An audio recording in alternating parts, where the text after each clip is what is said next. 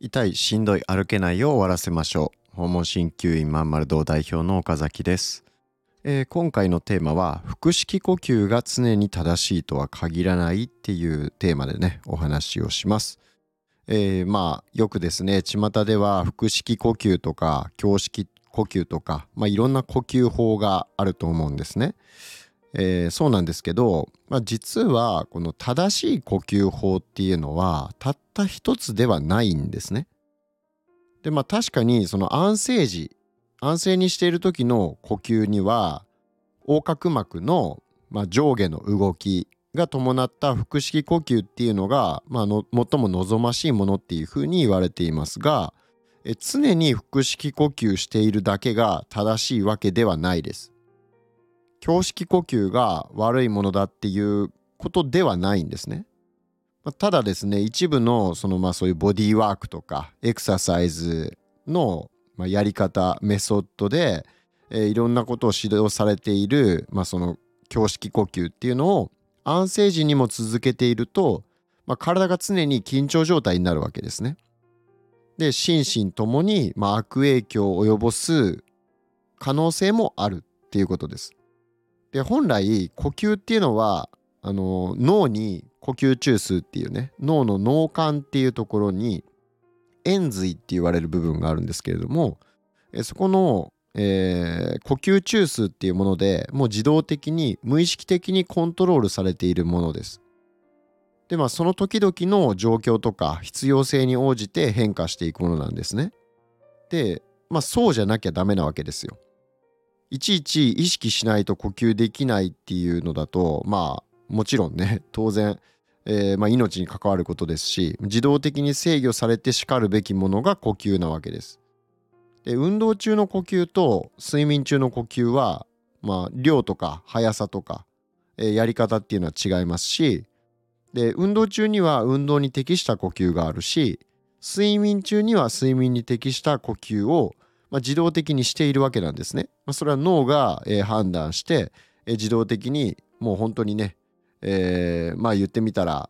施設の自動制御システムで、まあ、空調快適な温度が自動的に制御されているようなもので、えー僕らの呼吸っていうのは自動的に脳が、えーまあコンピューター複雑なねコンピューターシステムみたいなもんで、えーまあこの世にあるどんなコンピューターよりも素晴らしいのが脳かもしれないです。まあなんですけどまあそれぐらいですね、えーまあ、素晴らしいシステムシステムによって僕らの呼吸っていうのは自動的に制御されているわけです。でまあ話を戻しますと絶対的に正しい呼吸っていうのが存在するわけではなくて、まあ、その時々に応じた最適な呼吸法っていうのを無意識でまあ選ぶことができる、まあ、そういう能力っていうのがまあ必要とされているわけです。で人間は1日にどれくらい呼吸をすると思いますか？何回ぐらい呼吸をすると思います？これ実は約2万3000回っていうふうに言われてるんですね。でそのほとんどが、まあ、安静時呼吸って言われる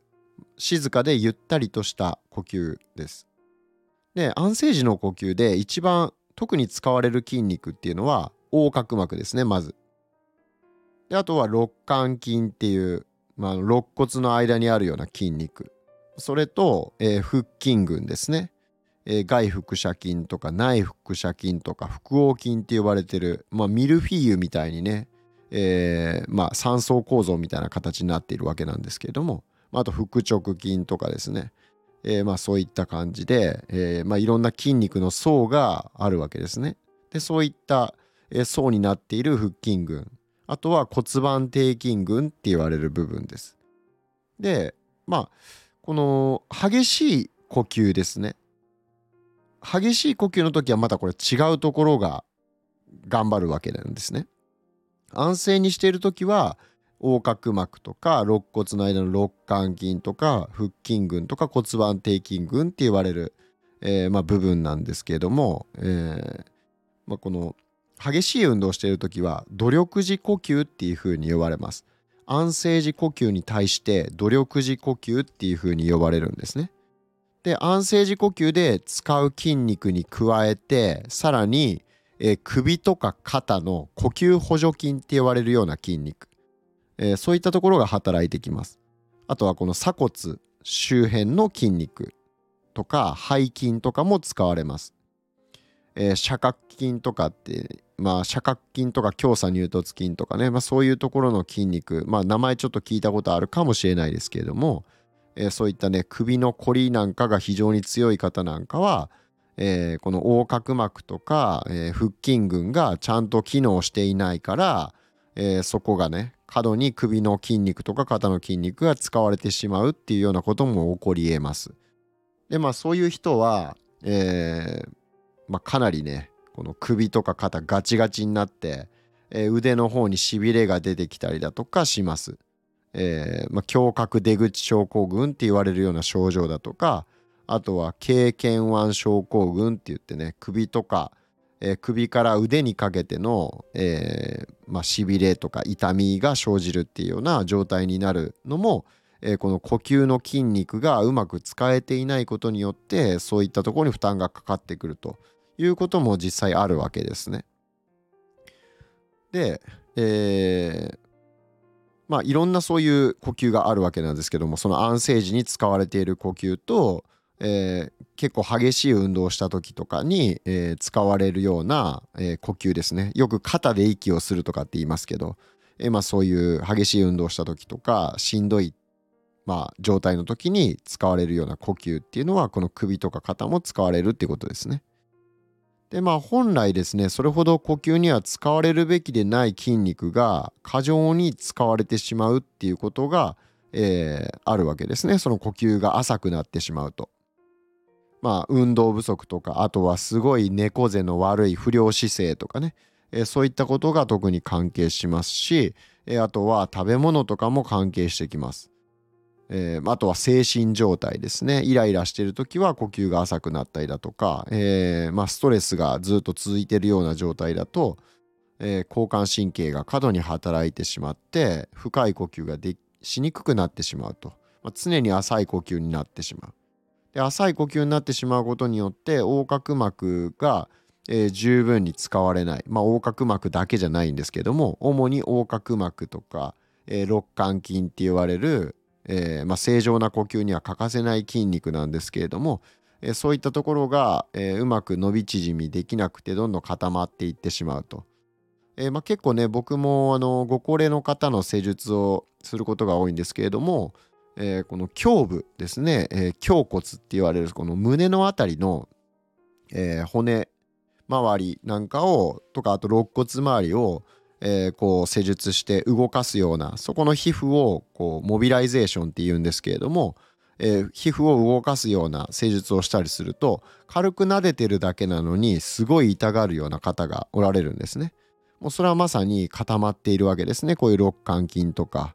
えー、この胸の胸部の鎖骨周りの筋肉とかがもうガチガチになっちゃってる方は、えー、そういうところが筋膜の癒着が起きてしまってるので、えー、軽くね撫でるだけでもその癒着があるせいで、えー、膜組織が滑らずに痛みが生じてしまうと、えー、まあイメージのところうんなんかこう怪我した時に、えー、なんかかさぶたみたいなのできるじゃないですか。あのちょっとベタっとした液みたいなのがこう出たりとかして、えー、まあそれが固まってかさぶたができるわけなんですけども、えそれをこうまあイメージのところ無理やり剥がそうとしたら痛いじゃないですか。まあそんな感じのイメージですね。もうベターっとひっついてしまってるものを、えー、動かそうとすると、えー、もうひっついちゃって癒着しちゃってるので痛いみたいなことが起こってくるわけですね。なので、えー、ちょっとねあなたも今この胸のところにね、え手を当ててこの胸骨ですね、え胸の中心部のところの骨そこら辺を、えこう手で手のひらでこうさすってみてほしいんですね。でその時にあなんかすごい痛いっていう風に感じたらそれは結構まずい状態だと思ってください。えかなりね呼吸に関連する筋肉が、え、うまく使えていない可能性がめちゃくちゃ高いです。でまあそうなるとねいろんな体の不調がつな不調につながってきます。えー、でまあちょっと話戻しますと理想的な呼吸っていうのは安静時には安静時の呼吸で強度の高い運動をしている時は、えー、努力時呼吸ができるっていうこと。まあ、そしてその時々の、まあ、姿勢とか、えー、まあ動きを助けてくれるような呼吸ができるっていうことが、えー、まあ理想的な呼吸なんですね。で椅子に座ってる時とか睡眠中にも、えー、そのさっき言った激しい運動してる時みたいな努力時呼吸っていうのを、えしちゃっているんであれば、まあ、その呼吸は正しいとはもちろん言えませんよね。なのでそのリラックスするべき場面で荒い呼吸になっていないかどうか、えーまあ、あとはそうですねそういった荒い呼吸が日常生活でリラックスするべき場面でも、まあ、例えば普段座ってテレビ見てるとかですね。そんな時ですら、えー、この肩とか首の筋肉を使ったような呼吸をしてしまってるともうこれはねめちゃくちゃ慢性的な、まあ、疲れとかあと痛みですね。につながりますし、まあ、スポーツされてる方だったらえー、まあ、疲れがね休んでも取れないっていうようなことになったりして、まあ、競技のパフォーマンスが低下したりすると、まあ、そういったことが起こってくるわけですね。なので、えー、ま、この腹式呼吸がよくね、あのー、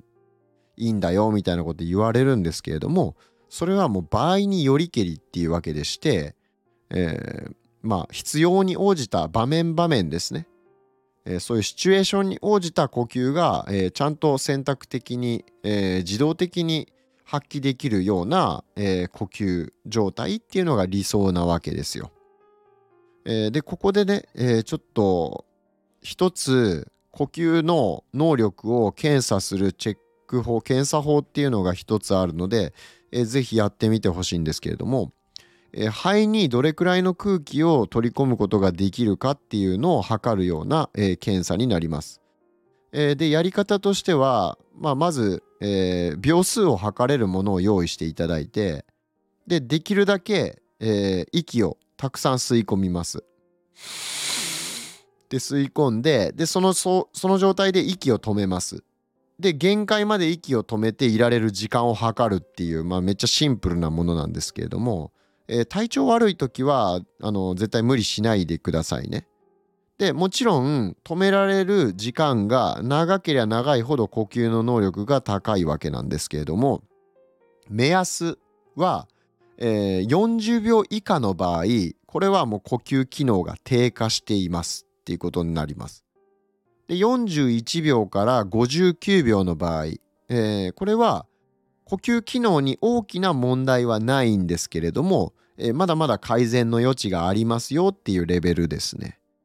で60秒以上1分以上大丈夫だったよっていう方はもうこれも理想理想的なスコアですっていうことになります。え、なのでちょっとね、えー、測ってみてほしいんですね。で40秒どころかもう20秒とか30秒が限界だったわっていう場合は、えー、結構ねこの呼吸の機能がまあ、低下している可能性が高いというか、まあ、低下してますよっていうことになりますので、え、まあその場合は呼吸をしっかりと改善していくための、え、まあエクササイズなりえ、あるいは筋肉のね凝りとか、まあ、姿勢とかが問題になってる可能性もありますので、え、そういった部分を改善していくことによって呼吸がねより深く、えー、まあ、正常な呼吸ができるようになってくるとこの秒数も改善してくるっていうことになってきます。えなのでちょっと測ってみてください。で僕はちなみに、えー、60秒以上できます。えー、まあ、70秒ぐらいはあの結構余裕でいけるかなっていうレベルなんですけれども、えー、まあ、僕結構トレーニングしてるんですよね。でトレーニングしててそれくらいなので割とねあのこまめにトレーニングしてる人僕でも70秒とかなので結構ね普段運動全然してないよっていう方は60秒以上止めるのは割と厳しいんじゃないかなっていうふうに思うんですけれども、えー、頑張ればね80秒から90秒ぐらい止めれるんですけれども、えー、結構ねあのー、きつく感じてくるのはもう70秒ぐらいであちょっときついかもっていうふうに感じちゃうっていうまあそんなレベルです僕の感じでは。はい、なのでもしあなたもちょっとえー、自分どうかな呼吸機能正常かなってあの気になる方はいっぺんねちょっと測ってみてください。ただまああの繰り返しになりますけれどもその体調が悪い時にね、えー、無理しないでくださいね。